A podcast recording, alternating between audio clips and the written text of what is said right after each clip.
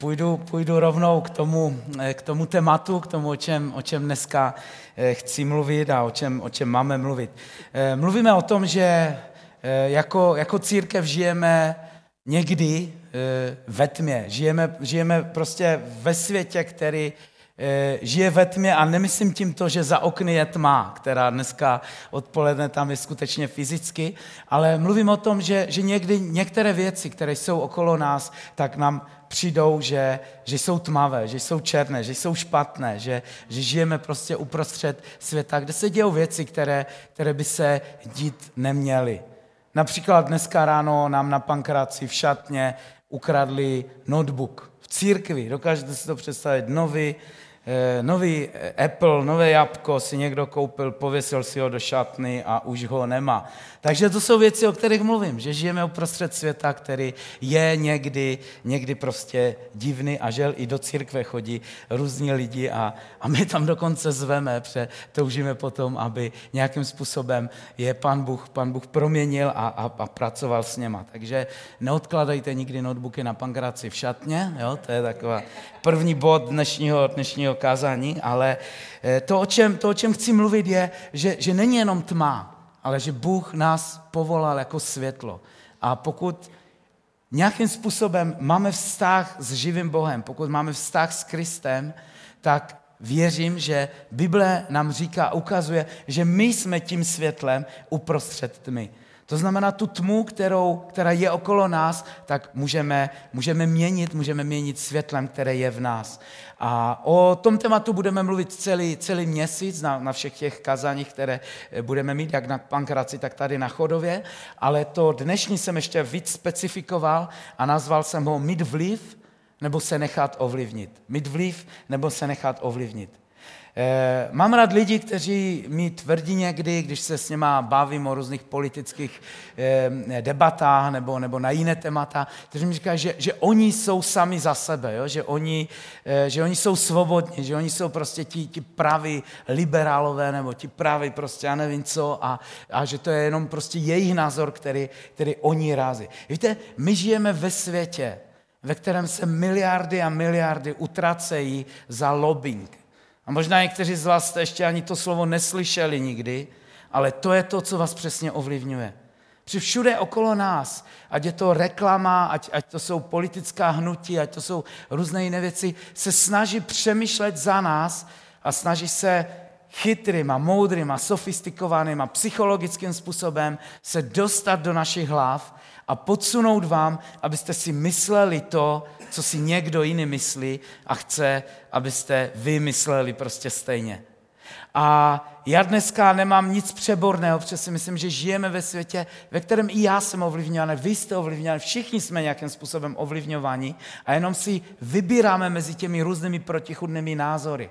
Ale to, co chci říct je, nebo, nebo pointa toho dnešního povídání je, že je lepší mít názor a ovlivňovat jiné, než se nechávat ovlivňovat.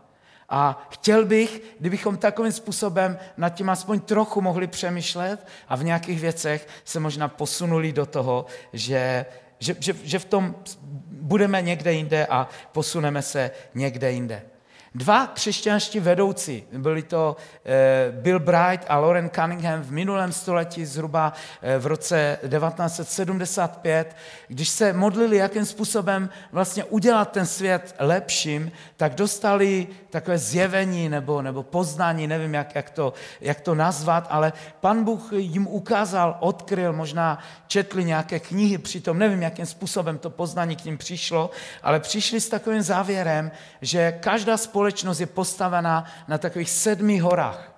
A každý politik, každý lobista, každý člověk, který se snaží ovládnout naše myšlení v nějaké oblasti, to je jedno v jaké, ať je to v pohledu na rodinu, na vychovu děti, na, na gender a tak dále, a tak dále, tak se snaží nějakým způsobem těch sedm hor ovládnout. A oni vyjmenovali těch sedm hor a řekli, že, že to je naboženství, rodina, vzdělání, vláda, média, umění a zábava a podnikání. A když přemýšlíte nad tím, tak pokud, pokud někdo skutečně v těch, v těch oblastech nějakým způsobem eh, začne, začne tlačit do nás nějaké myšlenky a podaří se mu, aby současně na všech úrovních vlastně přinašel ty myšlenky, tak společnost se pomalu začíná měnit. Tak společnost rozstává a najednou jsme si možná ještě před 20-30 lety něco nemysleli, ale najednou už nad tím přemýšlíme. A možná další generace už to bude brát pak za nějaký svůj, eh, svůj standard. To, to, co chci říct, nebo, nebo to, co chci v tom podtrhnout, je, že to je zřejmě nějakým způsobem nějaká normální eh,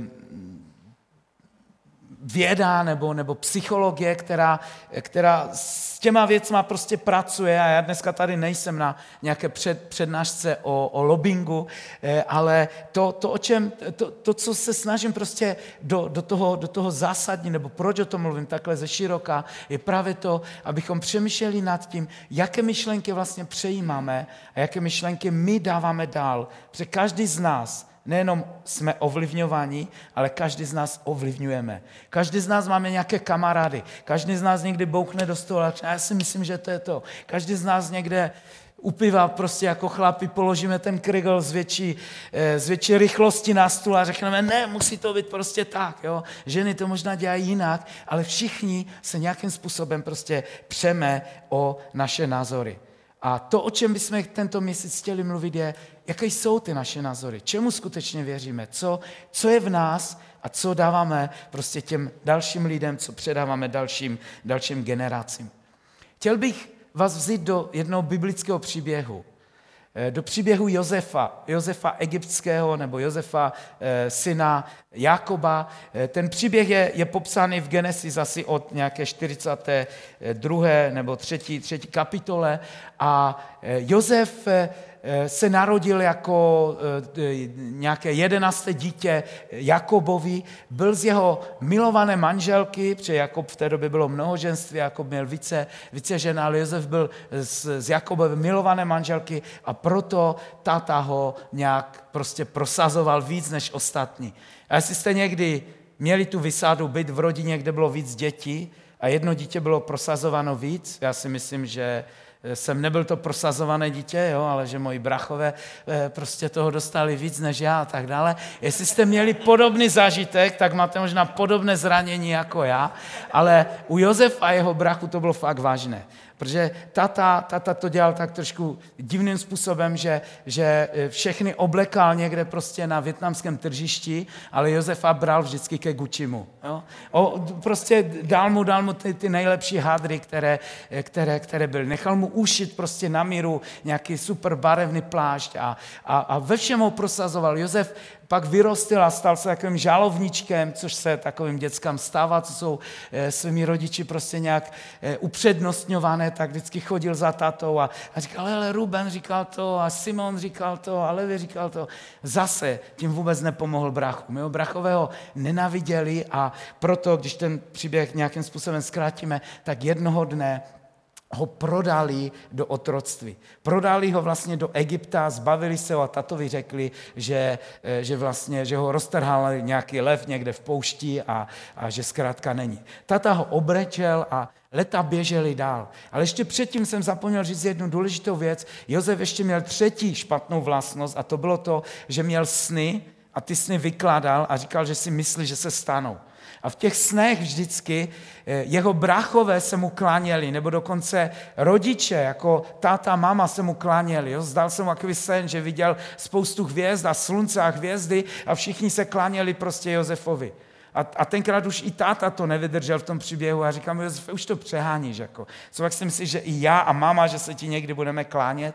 Jo? Takže ten příběh prostě takovým způsobem běžel. Josef se dostal do otroctví, tam ho prodali, e, e, dostal se do vězení a, a ten život prostě tak nějakým způsobem prostě běžel, běžel několik let a mezi tím se zdal faraonovi egyptskému sen.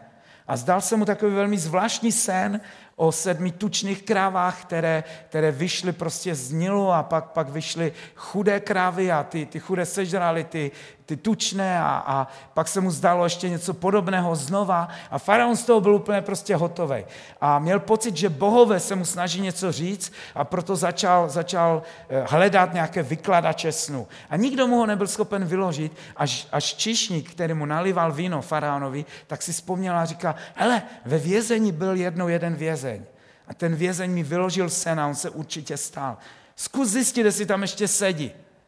Tak to zjistili, Josef byl pořád ve vězení, tak ho vytáhli z vězení a Josef vlastně během několika minut se dostal z vězení na faraonův dvůr a nejenom na faraonův dvůr, ale ten příběh nám vypraví, že z Josefa se stal druhý člověk po faraonovi, eh, protože vlastně se stal správcem, správcem Egypta.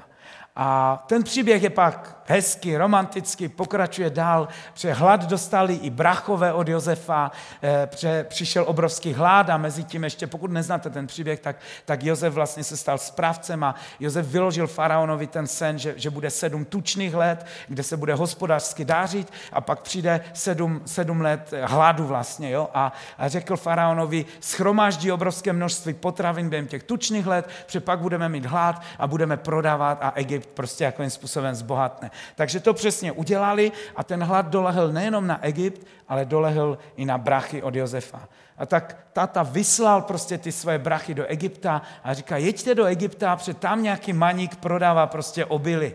Tak oni tam prostě jedou Přijeli tam, nepoznali Josefa, protože Josef byl přestrojen, že v tom egyptském, egyptském munduru a mluvil egyptskou řeči a tak dále. Mnoho let uběhlo, eh, takže myslím si, že, že někteří moji brachové by mě taky nepotkali, my jsme se deset let neviděli, ne, ne, nepoznali, my jsme se deset let neviděli a e, ti, ti brachové tam jsou a Josef je ale poznal ale začal hrát s něma takovou hru. Krásný příběh, pokud ho neznáte, přeštěte si ho.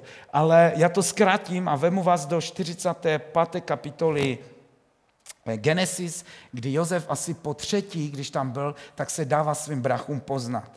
A říká jim od čtvrtého verše, říká jim, pojďte ke mně blíž, řekl Josef svým bratrům.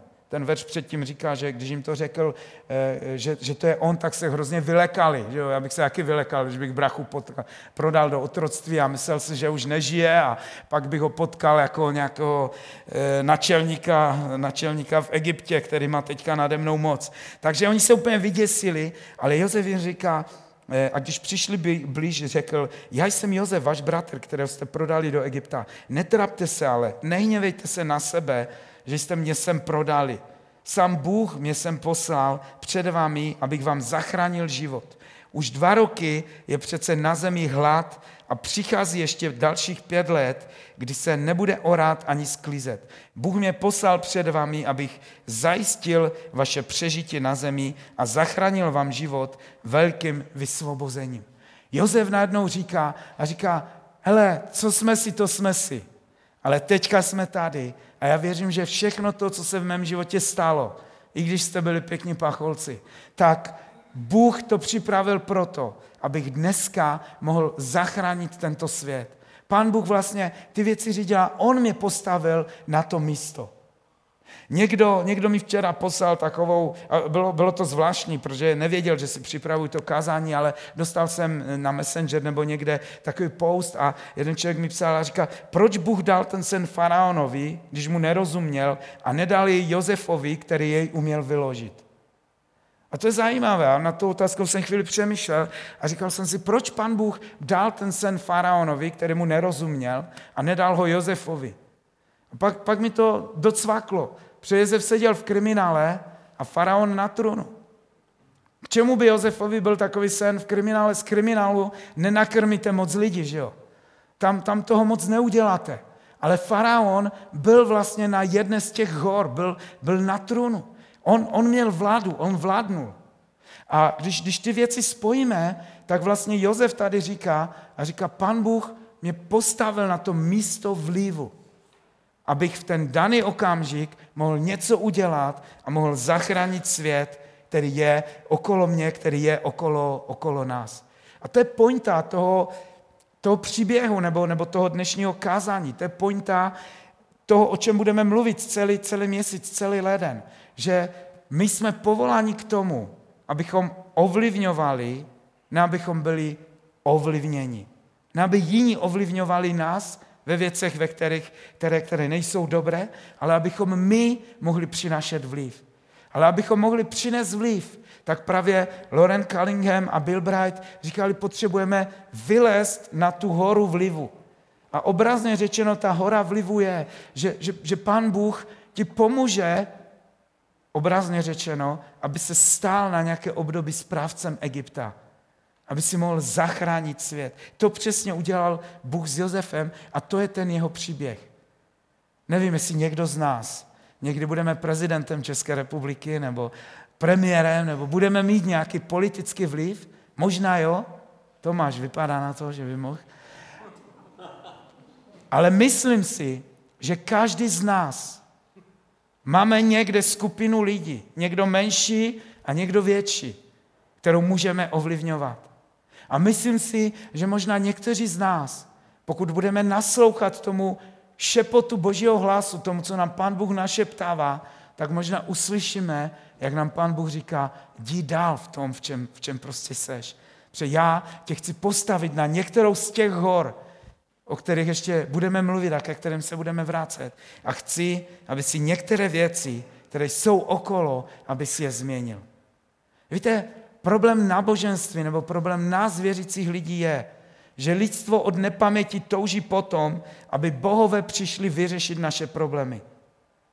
Když, když budete studovat všechny, všechny prostě bohy řecké a, a, a římské a, a, a já nevím jaké, tak, tak většinou prostě se to točilo okolo toho, že lidstvo chce uchlacholit Boha, který se zlobí na nás, aby ten Bůh přišel a nějak nám to tady pomohl pomohl prostě vyřešit a pomohl, pomohl zařídit ty věci. A když si budete číst ale tuhle tu knihu, a když budete přemýšlet o, o takových těch, o tom židovsko-křesťanském rozměru Boha, o tom, jakým způsobem Bůh Izraele se představuje nám jako křesťanům, tak pán Bůh říká, já jsem nepřišel proto, abych vyřešil vaše problémy. Já jsem přišel proto, abych vám dal silu, abyste ty problémy vyřešili vy. Abyste vy ty věci udělali. Vy jste odpovědi pro tento svět. Jo? Rozumíte, my voláme a říkáme, pane Bože, spas nás, zachraň nás. A Bůh říká, já už jsem to udělal, a proto se znárodil ty. A ty jsi v uvozovkách, berte mě s rezervou, v uvozovkách jsi ten malý spasitel světa. Proč? Protože Bůh ti dal svého ducha, duch Boží přebývá v tobě a ty jsi ten, který má změnit svět, který je okolo tebe. Bůh posílá Josefa, aby zachránil svět i svoji rodinu před hladomorem. Neudělal to jinak. Neudělal to, možná někdo by řekl, proč, proč nezastavil ten hladomor? Proč bylo sedm let hladu?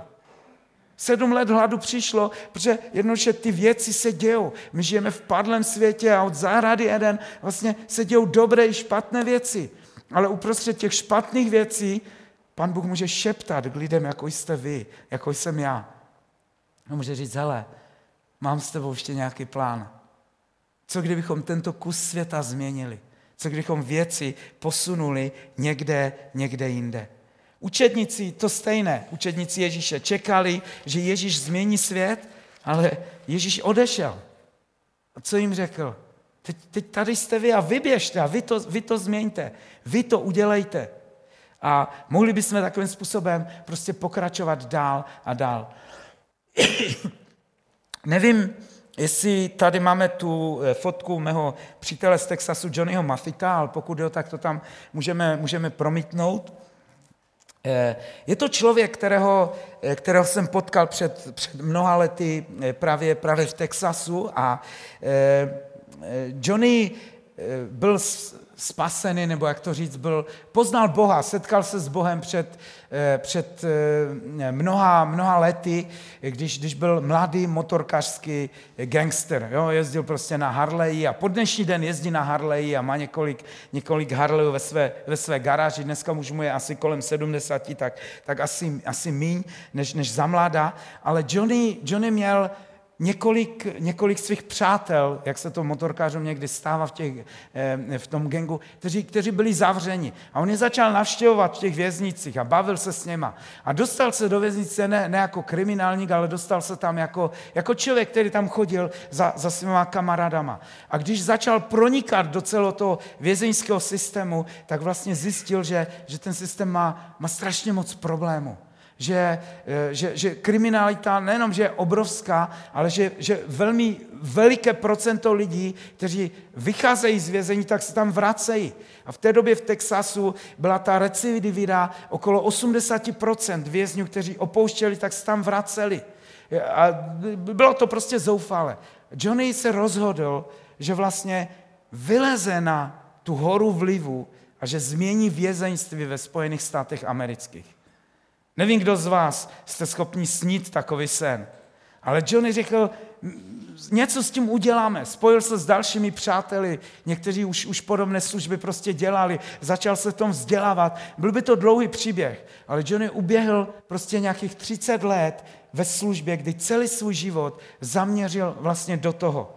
A Dneska, když by tady byl, tak by vám vypravil o některých výsledcích, které se staly.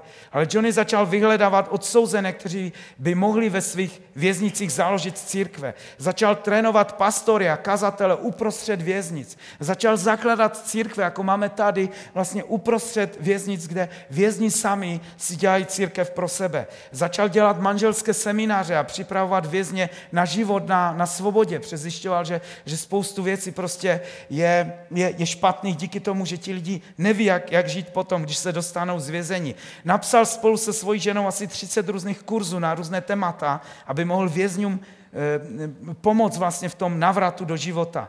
Díky Johnnymu a mnoha dalším, kteří spolu s ním ušli tu cestu, tak dnes v každé americké věznici najdete církev. Podobnou jako tady. A recidiva ve státě Texas, nevím, jak, jak, jak to je v jiných, ale recidiva to znamená to, že se vězni vracejí zpátky, tak během 30 let v Texasu šla z 80% na 30% obrovským způsobem. Johnny byl vyznamenaný několikatí prezidenty Spojených států, kteří, kteří mu předali plakáty za, za takové ty, ty cedule velké, eh, za, za prostě největší přínos eh, do, do, do vězeňství ve Spojených státech. Na, udělal neskutečnou, neskutečnou věc. Jeden člověk, který se rozhodl, že vyleze na nějakou horu. Přestože nemáme moc času, jak abych pustil teďka kousek jedné písničky, která je autentická, která byla nahrána právě ve vězení v kriminálu. Je to, je to součást vlastně bohoslužby, koncert, který jeden z křesťanských umělců přinesl vlastně do, do, do věznice a zpívá písničku I'm no longer slave, nejsem už otrokem.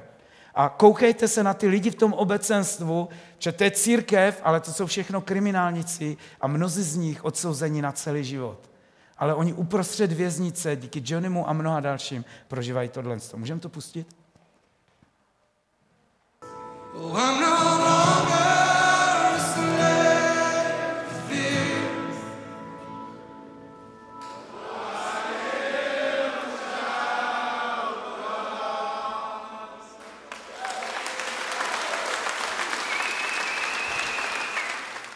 Přátelé, mě, mě to vždycky dojímá, když, když vidím eh, věznici lidi, kteří udělali nějaké špatné věci ve svém životě, ale najednou ve svobodě vyznávají a skutečně Johnny a mnozí další říkají, mnozí z těch lidí, které tam vidíte, tak se nikdy už na svobodu nedostanou, protože to jsou ty jedni z nejtěžších kriminálů. Ale ti lidi uprostřed toho všeho vyznávají, už nejsem otrokem, nejsem otrokem svého hříchu, nejsem otrokem ničeho jiného, ale já jsem boží dítě a patřím jemu a žijou tento život, který jste tady viděli, uprostřed prostě toho všeho. To je díky tomu, že někdo využil svůj vliv a svůj potenciál a řekl, já vylezu na tu horu. Ta naše, naše vize, vize naše církve, a vždycky v lednu máme takovou víc vizionářskou sérii, kdy mluvíme o tom, co chceme udělat. Naše vize je přesně o tom, že chceme budovat tyto příběhy uprostřed nás.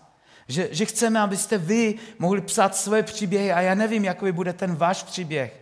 Že eh, zřejmě většina z vás nikdy nebyla v kriminále, možná ani ne na navštěvě. Já jsem párkrát byl na navštěvě a, a jednou mi malem hrozilo, že mi chtěli zavřít, když jsem v 18 letech udělal nehodu, ale to byl druhý příběh. Ale ale, ale neseděl jsem nikdy. Ale když, když, bychom, když bychom prostě snili ty vaše příběhy, vaše věci, které vy můžete změnit.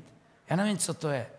Jestli jsou děti ve škole, jestli jsou rodiny, jsou bezdomovci někde na ulici, anebo tu jsou naopak bohatí lidi. Jestli to jsou plně obyčejní lidi, anebo to jsou lidi někde na, na matvizu, nebo jo, takoví ti lidi, kteří přemýšlejí jenom v číslech a, a pořádně se s nimi ani nedá bavit. Ale ať, ať je to jakákoliv skupina, pokud Bůh něco vkládá do tvého srdce a pomůže ti, aby si rozuměl nějaké skupině lidí a spojil se s něma, tak jak zřejmě většina z nás není schopna jít někde a spojit se prostě s vězněm a, a, a komunikovat s někým, kdo, kdo, já nevím, udělal cokoliv jiného, tak, tak stejným způsobem možná ty máš otevřené dveře někde jinde. Aby jsme nezůstali jenom v Americe, tak já tady mám svého kamaráda Majka, který tam sedí v rohu, se krčí a já bych ho pozval, kdyby mohl tady přijít a poprosil, kdybyste mu mohli dát Mike, že Mike potřebuje Mike jestli máme nějaký mikrofon. A já, já ho chci trochu vyspovídat. Michal chodí k nám do, do církve většinou na, na Pankrác, takže tady jsi poprvé, Michale, nebo už tady byl? Párkrát jsme tady byli už se Šárkou. Jo. Eh, má, má krásnou ženu Šárku, kterou možná někteří, někteří taky, taky znáte a eh, Michal nějakou dobu chodí, chodí prostě k nám do církve a chodí k nám na, na, na skupinku, takže se známe ještě, ještě o to víc a e, jeho příběh mě, mě prostě fascinuje, protože nějakým způsobem je spojený s tím, co tady. Ty asi jako jeden, jeden z mala z nás si zažil ten život po druhé straně mříže, je to tak? Že... Je to tak, no. Jak dlouho jsi tam strávil ve vězení? Už je to dobrý, už to máme nacvičené, že? Ano, ano. Ráno jsme to dělali. ne, byl jsem tam 11 roků a ten čas jako nebyl úplně peckový a bylo to zase na druhou stranu, teď někdy před týdnem jsme byli na Pankráci a já jsem po nějaké době tam jako šel a je to zvláštní. Když člověk mě tam, eh, když Bůh mě tam jako, bych řekl, poslal, tak já jsem se tam cítil jak doma skoro je to takový zvláštní, no. Super. My jsme, my jsme eh, eh, před nějakým časem spolu seděli s Michálem a bavili jsme se a eh, bavili jsme se právě o české recidivě, jo? Kolik, kolik těch vězňů se vrací zpátky. A Michal mi přitom řekl jednu takovou statistiku, která mi zůstala v hlavě a kvůli tomu vlastně jsem tě tady zavolal, abys to řekl všem. Já jsem mi říkal, že velké procento lidí, kteří vycházejí z vězení, tak vlastně se nemají kde vrátit. Nemají, nemají kde jít, protože je, je ta rodina odmítla. Můžeš říct ta čísla nějak, jak to, jak to funguje? To číslo je celkem alarmující. Je to nějakých 90% lidí, kteří se vracejí zpátky. Eh, já jsem se dřív díval do nějakých tabulek a lidí, kteří se aspoň jednou vrátili na zpátek, tak ta, to procento je nějakých 90, 95%. Ale je zajímavé, že, že třeba ty lidi většinou nemají kam jít. Dostanou litr nebo dostanou prostě, já nevím, pěti kilo, vyšoupnou je z basy a ty lidi vlastně nemají e, zařízený bydlení, práci a po nějaké době prostě zjistí, že se to prostě nedá, no tak jdou a něco udělají a, a jsou zase tam, kde byli. Zkus, zkusme prostě přemýšlet nad tím, že ve 21. století vynakládáme obrovské prachy za, za věznice a za to, aby jsme ty lidi tam udrželi a tak dále. Ti lidi pak vycházejí ven, ale nějakých 90% těch lidí se nemá kde vrátit. Rodina je odvrhla, nejsou tam. Jo, zajímavé ještě bylo, jak jsme bavili, a to jsem nějaký dotklo, že Michal říkal, že jediná výjimka je u Romu. Že Romové, na které možná někteří se můžeme dívat nějak z vrchu, že, že jsme v něčem prostě eh, lepší, tak u nich to platí obráceně. Že u nich ta rodina je vždycky prostě přijme a veme a to procento je tam skoro, skoro prostě obrácené. Ale u nás, eh, u, u Bilej, doufám, že nikoho tím, tím eh, nazoslovím ne, ne, neurazím, tak, tak je to prostě tohle z toho. Ti lidi prostě se vracejí a nemají se kde vrátit a proto prostě jsou zpátky. A abychom to nějakým způsobem zkrátili, protože ještě to chci nějakým způsobem ukončit, Michal vyšel z vězení Oženil se, vzal si krásnou manželku Šárku, moje kamarádka Zdenka mi jednou volala úplně vystrašená jo, a říká, musíme se modlit za Šárku, musíme se modlit za Šárku. A říká, co provedla? A no nic, ale chystá se vdát a, a bere si nějakého člověka z kriminálu. Jo? Takže to byl tady prostě Mike, ale Mike je skvělým manželem a Šárka je s ním šťastná a spokojená, mají za sebou několik, několik let manželství, ale to, co chci říct, je, že, že, že Michal začal snít svůj sen a já bych chtěl, bys mohl ještě na závěr říct, to, co si prožil v tom autě nedávno a, a co, co se chystáš udělat s tím, aby, aby ty věci nebyly tak, jak jsou prostě. Když jsem to říkal eh, ráno, tak mi bylo strašně trapně. Jo? Protože jsem to řekl tak nějak neuměle. Ale já jsem se nedávno prostě rozhodl, eh, jako jít za Bohem a zároveň jako mám takový sny a ono to je trošku jako, hm, já nevím, jak to říct, ehm, že někdo, kdo by mě třeba slyšel, by řekl, ty jsi nějak moc naložil těch věcí, jako jo. Ne, já jsem, my jsme jeli od kamaráda z hlavy a najednou jsem měl takový velký nutkání, že musím zastavit. Jsme někde zastavila, zastavili někde u nějakého místa, kde to strašně moc smrdilo a, a říkám ženě, hele, sorry, ale já dál nepojedu a musím ti říct, jako teď ke mně mluvil Bůh a prostě mám nějakou vizi a, a nějak se mi to nemůže pouš, pouštět. A ta vize je, že chci sehnat prachy, nebo lidi, kteří ty prachy dají, nebo lidi, kteří mají nějaký baráky a udělat něco jakože pro lidi, kteří chtějí ty, ten život nechat třeba Bohem změnit, anebo do toho, u toho vůbec nemusí být Bůh, tak eh, že můžou ke mně dojít nebo k nám, my je ubytujeme, my jim seženeme práci a začneme s nimi nějak pracovat. Trošku to můžu připodobnit třeba, eh, co dělal David Wilkerson. A zároveň nedávno jsem se rozhodl, že budu dělat i biblickou školu. Vybral jsem si školu na Slovensku, takže ty věci, které Bůh mě do nich uvádí, tak se otevírají dveře. Nevím, jak to říct. Krásně, krásně jsi, to, krásně jsi to řekl. Hele, díky moc, díky Michale. Chtěl jsem, abyste aspoň takhle, takhle krátce Michala viděli a viděli praktický příklad toho, jak někdo začne snít svůj sen. Víte, to, to není první Michalův nápad na té, na té dálnici. Michal už spolupracuje s Gabinou ve vězeňské službě, jezdí do věznic, slouží těm lidem, je, je s nima v kontaktu, chodí prostě tady na, na, na, na, na kluby, prostě, které, které ti lidi, kteří vycházejí z věznic, mají. A tím způsobem, svým způsobem, jeho životem, jeho příběhem vlastně začíná lézt na nějakou horu vězeňství. A já věřím, že to možná může být další český Johnny, který během příštích 30 let něco změní. Kdy, kdy mu Bůh otevře prostě ty správné dveře a pošle na správná místa. A proč o tom všem mluvíme? Protože věřím v příběh každého z vás. Možná ne každý z nás bude ten první horolezec, ten průvodce, který, který to prokopává a, a, a který táhne za sebou celou tu, tu, tu další karavánu, Možná, že budeš součástí nějakého týmu, ale já věřím a věříme v církvi bez hranic tady velmi silně tomu, že, že jako církev nejsme tady povoláni k tomu, abychom jenom dělali církev. Jo, abychom dělali to, co tady děláme v neděli ve čtyři hodiny odpoledne. Nejsme tady jenom proto, abychom uctívali Ježíše, i když to je krásné a důležité. Nejsme tady proto, abychom nějak si leštili prostě naše, naše svaté životy a snažili se být ještě světějšími, než, než, než kolik svatí jsme.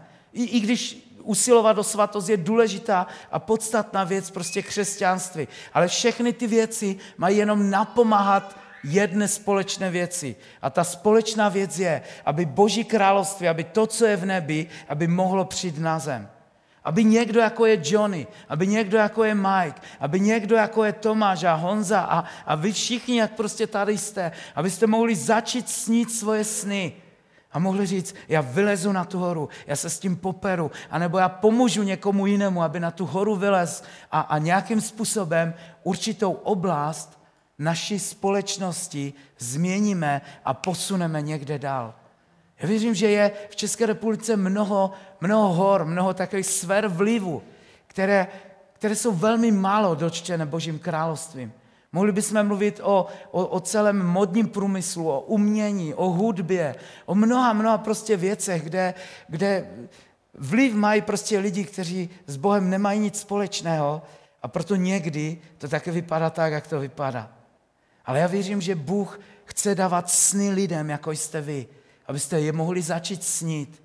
Ať už jste podporovatele a ti, kteří jdou někde ze zadu a pomáhají někomu tam vylézt, anebo jste ti, kteří přijdou s nějakou vizi a otevřou ji a posunou ji prostě někde dál, tak věřím, že jsme k tomu povoláni.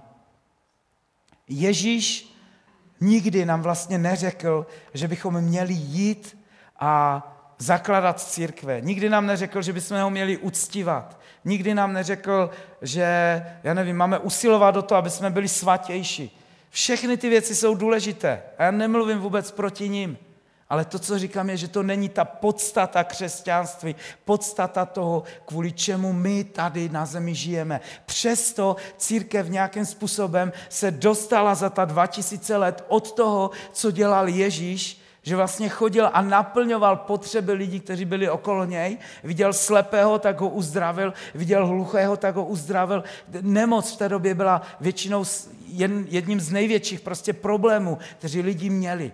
Možná díky zdravotní péči a, a, a, a lékařství a tak dále nemoci nás tolik nesužijou, ale možná lidi žijou v jiných problémech, ve kterých prostě žijou.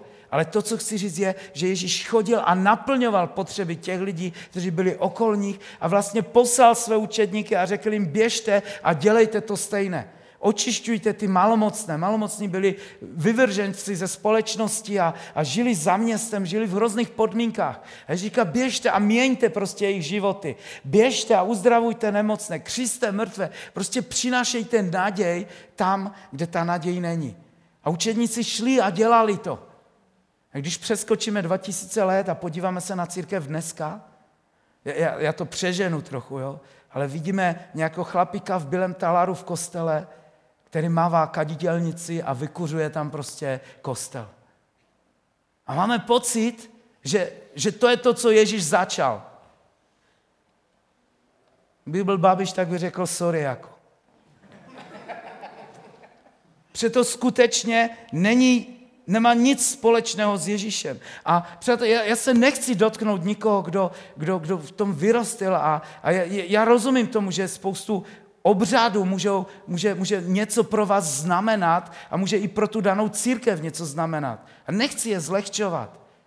Ale, ale i, i pokud to znamená něco pro, pro tvoje křesťanství, v pořádku. Ale pak potřebuješ vylez z toho kostela, vylez z naší modlitebny, vylez tady z toho kostela a potřebujeme začít žít ten život, který přináší vliv. Který mění prostě ty věci kolem. Ale pokud zůstaneme pouze u naší liturgie, a ať, ať to je vykuřování kostelu, anebo to je zpívání chvál v neděli na naší bohoslužbě, tak pořád to je jenom liturgie a zůstane prázdná. A Ježíš nás nepovolal k tomu, aby jsme se tady přidali k těm tisícům andělů a zaspívali mu pár písniček. Ty písničky zpíváme víc pro sebe, než, než, než pro něj. Jo, ale to, to už bych kázal o chvále a už musím, už musím končit. Ale ta, ta, ta pointa prostě toho je, pojďme změnit tento svět. Protože k tomu nás Ježíš povolal. Pojďme snít naše sny. Pojďme snít to, co Bůh do nás vložil. Ať pocházíš z jakéhokoliv náboženského prostředí nebo pozadí, to je jedno, uchop prostě to, co máš, ale vidí z náboženství, ať to je letniční, nebo to je katolické, nebo cokoliv jiného, a vidí z toho a pojďme do světa a pojďme změnit svět, protože věřím, že k tomu nás Bůh povolal.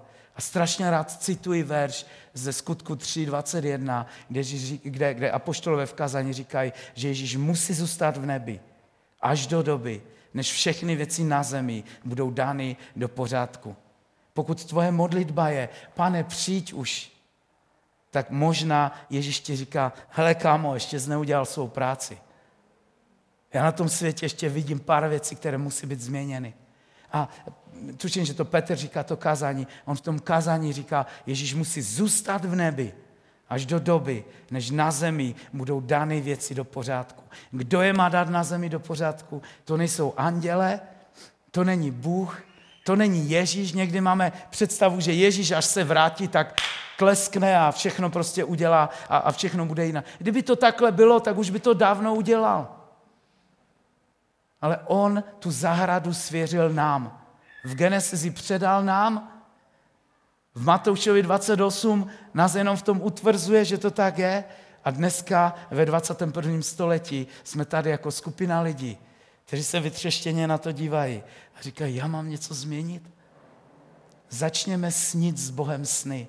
Víte, to není o nás, to není o mně. Já, když jsem před 20 lety začal snít svůj sen, že změním církev, nebo že, že, že církev nějak udělám jinou a, a, a jinak, protože se mi nelíbilo to, v čem jsem vyrůstal, tak mi to přišlo příliš veliké. Ale, ale snil jsem svůj sen a dneska vy jste jeho součástí a věřím, že jsme ještě neskončili. A stejně tak věřím, že když ty začneš snít svůj sen, tak věci se změní. A to, to, to, to podstatné je, že my jako církev bez hranic jsme tady, aby jsme vám pomohli snít vaše sny. Sdílejte s Tomášem, s Miriam, se mnou, s kýmkoliv. Mluvte o těch věcech. Vzdělávejte se, učte, běžte na biblické školy. Jedna z první věc, která se mi na Majkovi líbila, že když přišel s tou velkou vizí, tak říkal, já potřebuji někde studovat biblickou školu.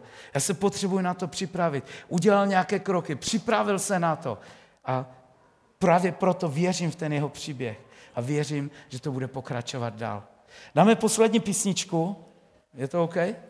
A než, než se nachystají hudebníci, tak já se budu modlit o to, aby, aby pan Bůh ty sny mohl v nás rozmnožit. Krátce, jednoduše a účinně. Pane Bože, já se modlím o to, ať můžeme snít naše sny, ať můžeme v tom být odvážní a směli, ať nás nic nezastaví, ať, ať ne, není žádná překážka, ať není nic, co, co, co by nás mohlo odradit od toho, abychom tu část světa, kterou si nám svěřil, a ať ta, ta naše zahrádka, která je okolo nás, ať to je cokoliv, ať to jsou děti, ať to jsou dospělí, ať to jsou chudí nebo bohatí, ať, ať, to, ať to je kdokoliv, tak já se modlím o to, ať, ať ten sen můžeme naplnit.